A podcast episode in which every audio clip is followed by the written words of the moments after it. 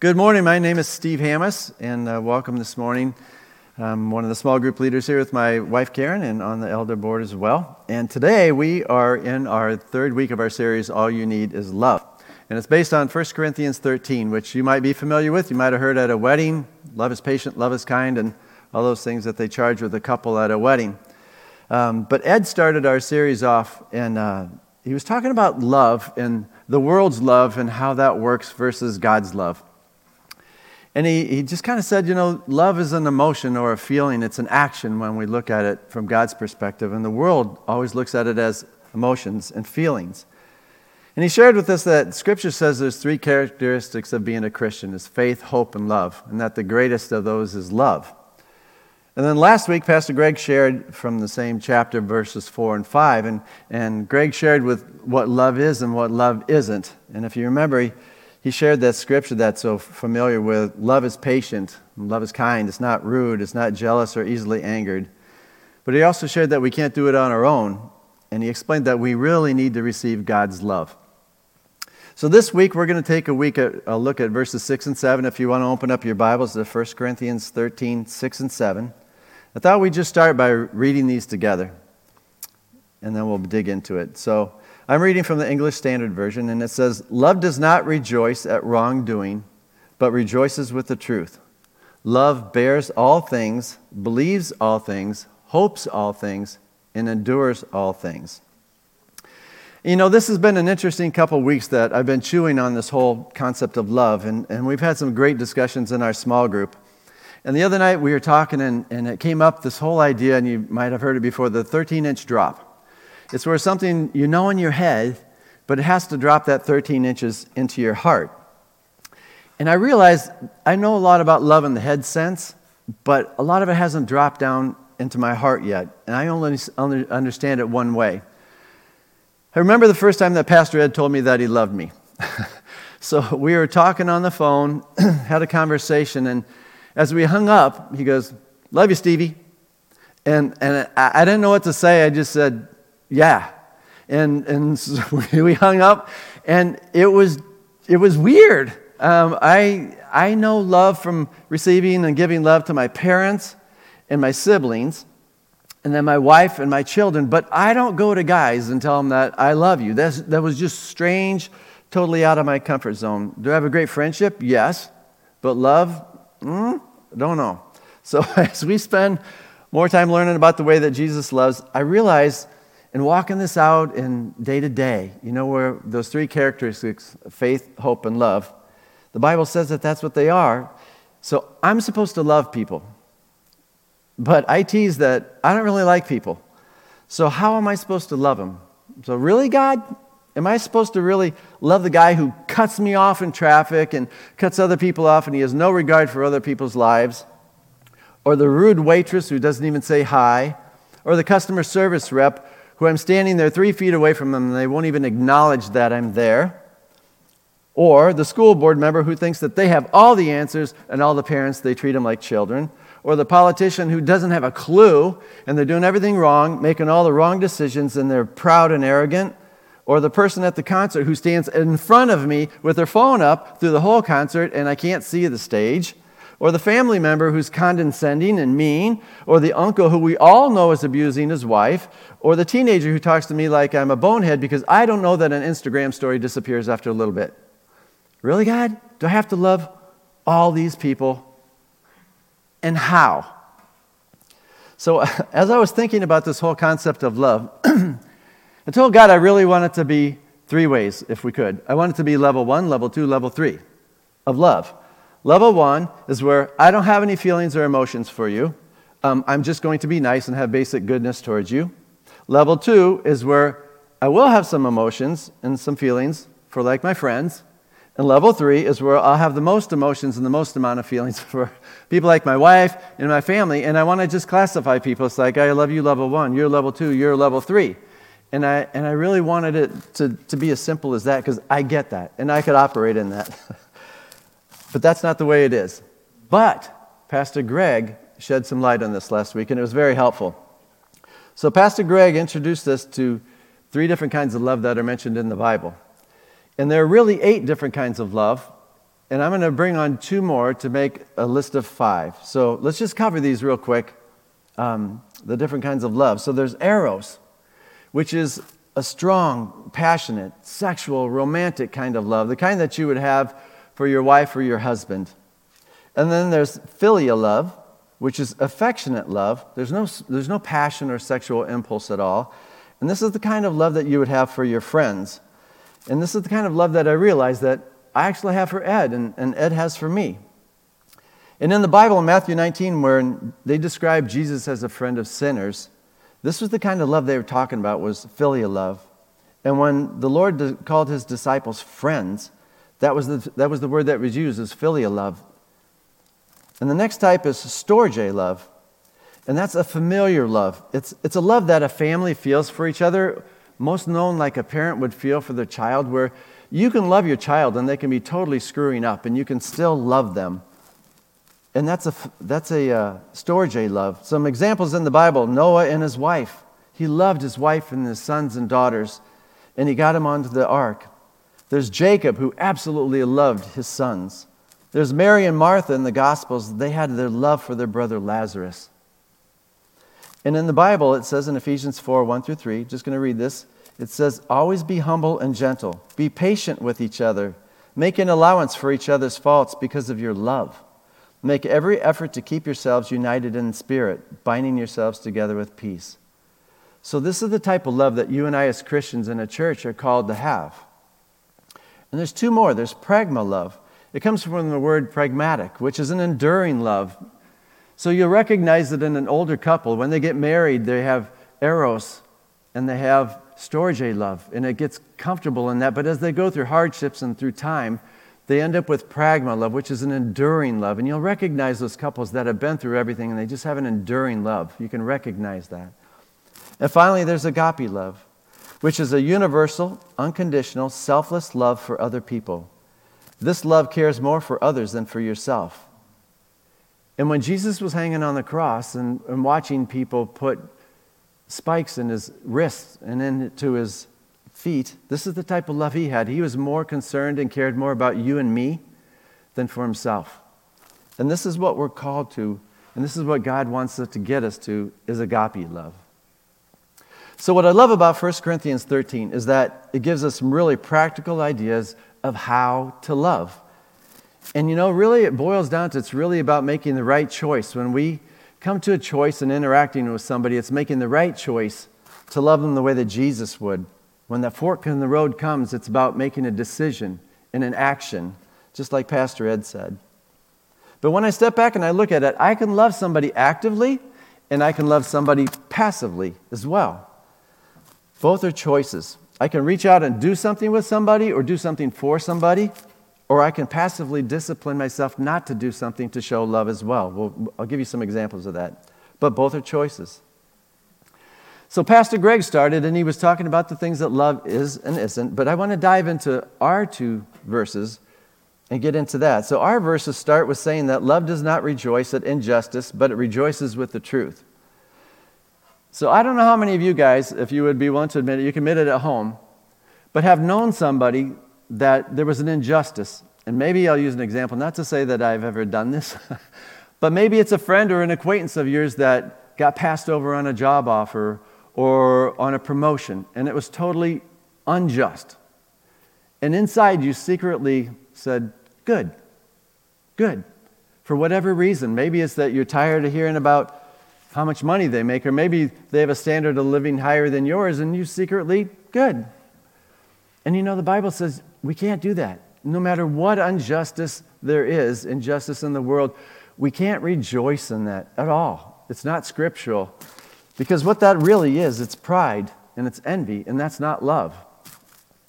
It tells us on the backside of the coin that if we do see truth and justice prevail, we're supposed to be rejoicing in those circumstances and happy about that.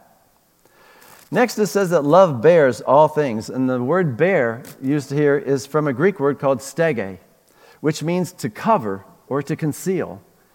And the back half of that explanation of that word is to conceal and to not make known. So when we walk this out in life and showing people God's love, it means that when we see their fault or their imperfections, we put a covering over it and we look over it and we don't see it. We ignore it. And we, uh, we don't make it known to other people. One commentary said that we wouldn't give any undue publicity to their faults or failures. We would bear with them patiently. So, a lot of times when I come home from work and Karen and I have dinner together and we sit at the table, we talk about our day, as you guys probably do. And I'll bring up situations with customers or coworkers. And many times, what I share is a situation where they had a fault or something that wasn't good about them rose to the surface. And I tell Karen, and I don't cover that, I expose it.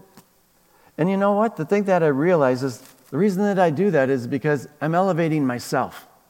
And I'm making myself feel better about me by exposing their failures and their weaknesses. And that's pride. And that's not love. So, loving them is, is to look past that and choosing not to dwell on it or notice their faults at all. That's, that's covering it. So in Proverbs 10 12, it says that love covers a multitude of sins. That's what it means. When somebody offends us, when, when we look at them and, and they're not perfect and they have faults and they do things, we put that Sterigay love and, and we don't see it. It's covered. And we don't tell other people about it. In 1 Peter 4 8, it says, Above all, keeping, keep loving one another earnestly, since love covers a multitude of sins. You know, recently I asked a couple people at my office to hold me accountable to this because I realized I've trained myself to do this. And, and you may have too. You may, you don't even know that you're doing it. But when I see it and when I've, as I've been listening about this love and realize this is what I'm doing, I ask them to hold me accountable. When you hear me do it, stop me. I don't, I don't want to do this, and I want to get better at it. The next thing it says, love believes all things. It takes the best and the kindest views of people in every circumstance, as long as it's possible. So, this is the opposite of what your sinful nature would do, where we want to take somebody, we want to pull them down, and we want to paint them with a dark brush, and we want to take, look at the worst of them, instead of thinking the best of them. But believing means all things that, in regard to how other people behave, when we're loving the way that Jesus loves, we have a disposition that we look at the best and we say, you know what, I'm going to believe the best about you. I'm going to believe the best about your motives, that you're not doing things with bad motives. And loving this way believes these things unless there's evidence to the contrary. It's called giving them the benefit of the doubt. Next, it says, hope loves, or love hopes all things. So love looks for victory. Love looks for victory in other people and it looks for the good to win out in other people, for the truth to come out. And in the Bible, hope isn't just a wish, hope is more than a wish. It's a confidence that God will do everything that He says. So in 1 Corinthians 13, when Paul started this whole, in 1 Corinthians 13, when he started the whole thing, he, he said this. He said, I hope that Christ will sustain you to the end, guiltless in the day of the Lord Jesus Christ. You see, his hope for the people his confidence and hope for the people was one way that he was actually loving them. He believed the best about him, he was hoping for the best about him, and that was one way that he showed love. And lastly, it says that love endures all things. You know, you and me as a Christian, we, are not exempt from hard times. We're not exempt from arguments. We're not exempt from struggles and failures and other people doing things that we just don't understand. But when love endures all things, it looks past that it works through those patches, those patches of seasons and hard times. We get through it and, and we don't give up on people. So love endures all things. So I th- when I look at these things and I think, do I understand these and how it works? Again, that 13 inch drop, it hasn't made it, but I hear about it. So I ask myself, how do I do it? Ever heard of the, the word game Wordle? so, Wordle is a new word game that I recently got on and my son introduced it to me, and I see now everybody's doing it. So on the slide, it may not show it, but there's a grid of six lines coming down. And you're supposed to guess what a five letter word is. So in the first line, you put your word in, and if there's any letters that belong in the word you're trying to guess, they'll highlight. And if they're in the right spot, they're green, and you get six chances to guess this word. Well, I realize that every day I do my own spiritual wordle. So the spiritual wordle goes kind of like this. If you go to the next slide, Randy. There's three boxes, and I put a thought, a feeling, and an emotion, and I base my actions off of this. So I'm going to give you an example. This past Tuesday night, I was at Lowe's and I was getting a gallon of paint. And I, wa- I walked up to the paint department, and, and the gal that was working there saw me, and we looked at each other. We made eye contact. And then she was mixing the gallon of paint for somebody, and she didn't greet me. She's sitting there mixing paint, and I waited. I waited, and it was no kidding, a minute, and I'm still waiting. And I'm thinking of my sermon to you guys, and I'm going, Love is patient, love is kind, it's not rude. And I'm sitting there thinking of this. We went into the second minute, and she still ignored me the whole time. And as I'm standing there in this moment, I realized something that was taking place that I had never seen before. And it happens in so many of my actions with people, and I bet it's you too. So I, I reminded myself of this, and I want to share it with you. So many of you know that I'm, I'm in the security industry. I deal with security equipment, cameras, and security systems, and fire alarms, and all that. And every so often, we're called by the police to help out with solving a crime because our video system has recorded something. So there was a, a, case where there was an armed robbery that turned into a murder of a couple of, of two people, and we were called to help the police try to get video off that would identify the person. So we looked at the video and we were able to take, get some video to get a, a, a small picture of the guy that, that was involved in the crime. And hopefully you can see this, but if you go to the first slide there, Randy. So it's, it's a little dark, and we could get an outline of, of the guy, and we could see it was the guy, and he's, and he's holding a gun, he's got his hand out, and he's got this look on his face, and I'm not sure that you can see it because it was pretty dark. But we kept working on the picture and using technology to enhance it and to lighten it up, and we were able to get a little bit lighter. And we got to where we could make out his face. And you'd see he, he's yelling something, and, and he's he's sweaty and he's just, it looks like he's on something, probably strung out. But we noticed one thing that we could make out a tattoo. And we wanted to be able to highlight the tattoo. So we zoomed in on the tattoo and we thought this could be helpful to the police. Um, and as we were doing that part of it, we realized something else. We got the picture a little wider and a little brighter, and then we realized there was an accomplice. In the bottom left, you may not see it, but there's a guy crouched down next to him another accomplice. We don't know what position and what he's, what he's doing there, but we just kept working on this picture, trying to, trying to bring more technology into the thing. And then we could see that he's a black man. He's got a, a smile and he seems to be laughing at something. And we thought, this is twisted. You know, I don't get it. What the other guy's yelling at the couple before he shoots them. This guy's smiling at something. It just it seemed off. We decided to keep going a little more to see if we could bring this into focus. And we did, and it, we finally got all the light and was able to get the whole picture. Oh, huh, well, that's weird. These are just two guys playing a video game, and uh, that's not a gun. You know what? I lied. I lied about the whole thing. You see, uh, what I was doing was feeding you a story. I was filling in your wordle, your spiritual wordle, with thoughts, feelings, and emotions about these two guys. And this is exactly what the enemy does to us. All he does is lie. All he does is bring to you and fill in those boxes. And then when I was standing at Lowe's in the paint department of all places, I was having a spiritual battle because the enemy was filling in those boxes for me. And he was saying, isn't that girl kind of selfish that she's not talking to you and even acknowledging your presence? Isn't she kind of rude? it, I mean, this is arrogant, isn't it? Isn't she an arrogant, selfish person? Equals, what are you going to do, Steve? What's your action going to be? And I realized on the backside, I'm thinking about my sermon and I'm thinking about my action that Jesus says, no, you're supposed to be patient. You're supposed to be kind. You're not supposed to be arrogant or rude. And I got this, this battle in the paint department at Lowe's going on where the enemy's filling in those boxes to me. And I realized, you know what? This happens all the time. All the time, the enemy is the first one to shout out what goes in those boxes about somebody, and then my action doesn't reflect love at all.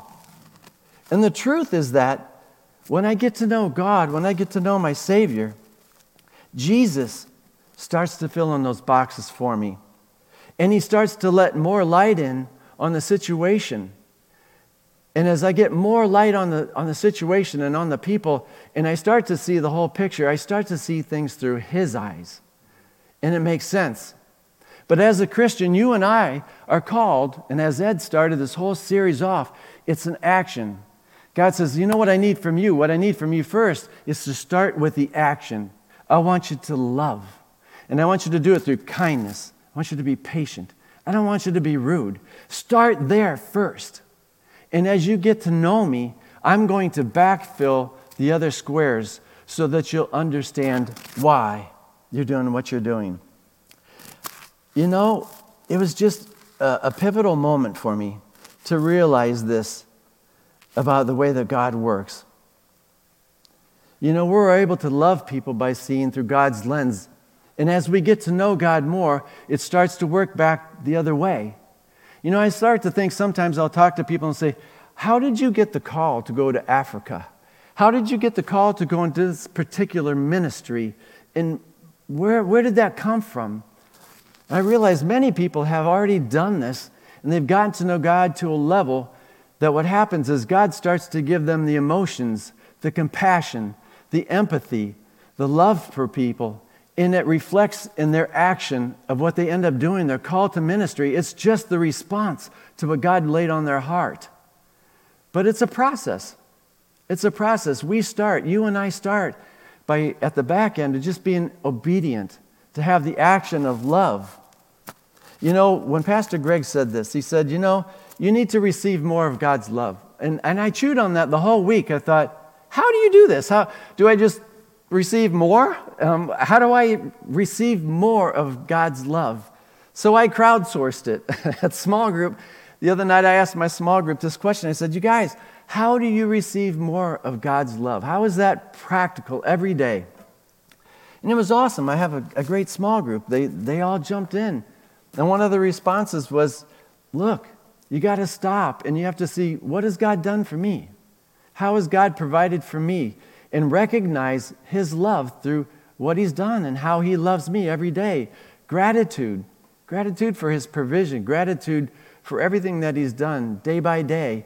And as I start to recognize this is how God's loved me, it puts it into a perspective that I can start to love other people. So practice gratitude. The second thing that came up was surrendering. You know, by each day, I start each day, I surrender my will to God. I'm not going to go through my day with my agenda. I'm going to go through it looking for God's will. And I'm going to step into that and I'm going to surrender to Him. It's like, Lord, if you call me to do something, I'm going to surrender and I'm going to step out in obedience. I don't have to have my way. We recognize God's love that way. And you know, sometimes loving other people, the way that God wants us to love, doesn't look in our world like we think it's going to look. For example, Maybe your child has gotten themselves into a financial situation and you're putting into the box by yourself, oh, I have empathy towards them. I have compassion for my child. The action must be, I'm going to go pay that debt for them and bail them out. And that's stepping outside of it, where when we're truly listening to God and we're surrendering our will and we're stepping into this, God's going to say, Yes, you got the empathy right, you got the compassion right, but the action, that's not the right action. I want restraint. I want to work with your child. I don't want you to bail them out. I want to work with them. They're mine. And you know, sometimes it looks a little different in that we may have a, a friend or somebody that's doing something wrong. And God says, Yes, you have the empathy, you have the compassion, you have the love for that person, but your action is to call them out to be a better person. And I want you to step into that. I want you to pray for them. I want you to talk to them about it. As we get used to doing this, it becomes more natural for us. You know, the next thing is by getting to God, know God better through studying His Word. As we get to know God, these things start to make more sense. It's like, oh, I recognize that characteristic of you, God. That's how you do things. Jesus, that's how you did it. Well, you know what? I'm going to practice doing it the way that you did it. But it only happens by getting to know God better through His Word. Next, start talking to God through the day. Talk to the Holy Spirit. Look for Him throughout the day. As a challenging situation comes up, My paint department thing came right out of the blue. But it happens all the time. And what I could do is step back and say, you know what? God, I, am not feeling that in the three boxes yet. I don't have the empathy, compassion. I don't have that love yet. But what do you want me to do? How do you want me to do it? Do you want me to step back? Do you want me to just be kind? Do you want me to say a nice word, an encouragement to the person? Like, look, I know you're busy. It's okay. And backfill that. You know, as we talk to the Holy Spirit, if you ask Him, I promise you He'll answer and He'll give you guidance. And lastly, is recognize when the enemy is starting to fill that gap. When that anger starts to come to you, when that, that thought of just, I'm upset or you've offended me, all those are where the enemy's starting to fill those gaps, and he wants you to make the action that he's calling you to. And God says, No, no, we're going to start with the action first. So realize we're not there yet, you guys. I'm not there. I'm trying, and I'm going to step out with my actions first. But you know what? Practice makes perfect. I look at the disciples. They didn't get this right. They didn't get it right. They struggled through it, but they kept going back, starting over again. Moses, he led thousands of people out in the desert, and he had to keep coming back to God and saying, These people are so, so annoying. How do I do this, God? How do I love these people? And God would give him the direction, and, and he developed the heart through him by practice. It's a transformation. We're all going through a transformation, but we start with practice every day. So, next week, we're going to be looking more at the results and the consequences and how this plays out in the blessings and the fruit of doing all of this and learning really how to love, how to practically love people. But I have a suggestion that I'd like to challenge you with. For the next week, would you consider each day taking five minutes out and just reading 1 Corinthians 13? Let it sink in and let it work its way from that 13 inch drop to your head into your heart Read God's word, read what Jesus calls us to do so that when you're called in the paint department, that comes, that action comes to you first, and we'll start working on it together. And as a church, I think we can be a lot better. I think we can, we can really be a shining light in this world, and Lord knows we need it. So let's pray if we can. Father God, I thank you for your word, Lord. I thank you that you gave us practical instruction. Jesus, you, you were here on the earth and you lived it and you breathed it. You gave us a, a real example of how to do it, God. And we thank you for that. Lord, I pray for our congregation that as we're going through this, that it wouldn't just stay as head knowledge in this series, Lord, that it would just make that 13 inch drop into our hearts. Father, I pray that in this upcoming week, as we look into 1 Corinthians 13 and we read the chapter and we just see what you're calling us to, May it just seed itself deep inside our hearts. And Holy Spirit, when those moments come that you want us to act, I pray that you would just prompt us, just nudge our spirit, nudge our, our conscience, Lord. Help us to see it and that we would step out and go, you know what? My, my self has learned this way for so long to respond one way, but I'm going to respond the opposite way. Help us to get to the point that we see that, we step out, and that you'll backfill it, and we'll see how you work and how you love, and we'll start to see people through your lens, Lord. We thank you for that. I ask for a blessing on my brothers and sisters this week. I pray for testimonies, Lord. I pray for, for people to come and say, you know what? I gave it a shot. And you know what? The most amazing thing happened. As we start to see your children, Lord, through your lens, and that they're not perfect. God, that you may say, I want you to respond with a kind word because that, that woman is my daughter, and I'm working on her heart. She's a, a work in process. That man who's so arrogant that you see, he's lost. He's lost and he's my child, and I'm working on him. And I just need you to come alongside me and speak a word of encouragement, show him a little love. I pray, God, that we would start to see this and see it through your lens, and that we would respond accordingly, Lord. So thank you for loving us first. Thank you, God. We receive your love that you've given us. We look around, we have gratitude for all that you've done for us, for calling us, Lord, for being patient with us, for putting up with us, Lord. All the things that you do. God is love. God is not easily angered. God is not jealous. God is kind. God does not put on airs. All those things. That's who you are, God. You are love. And I thank you for that. So we give you praise. In your holy name we pray. Amen.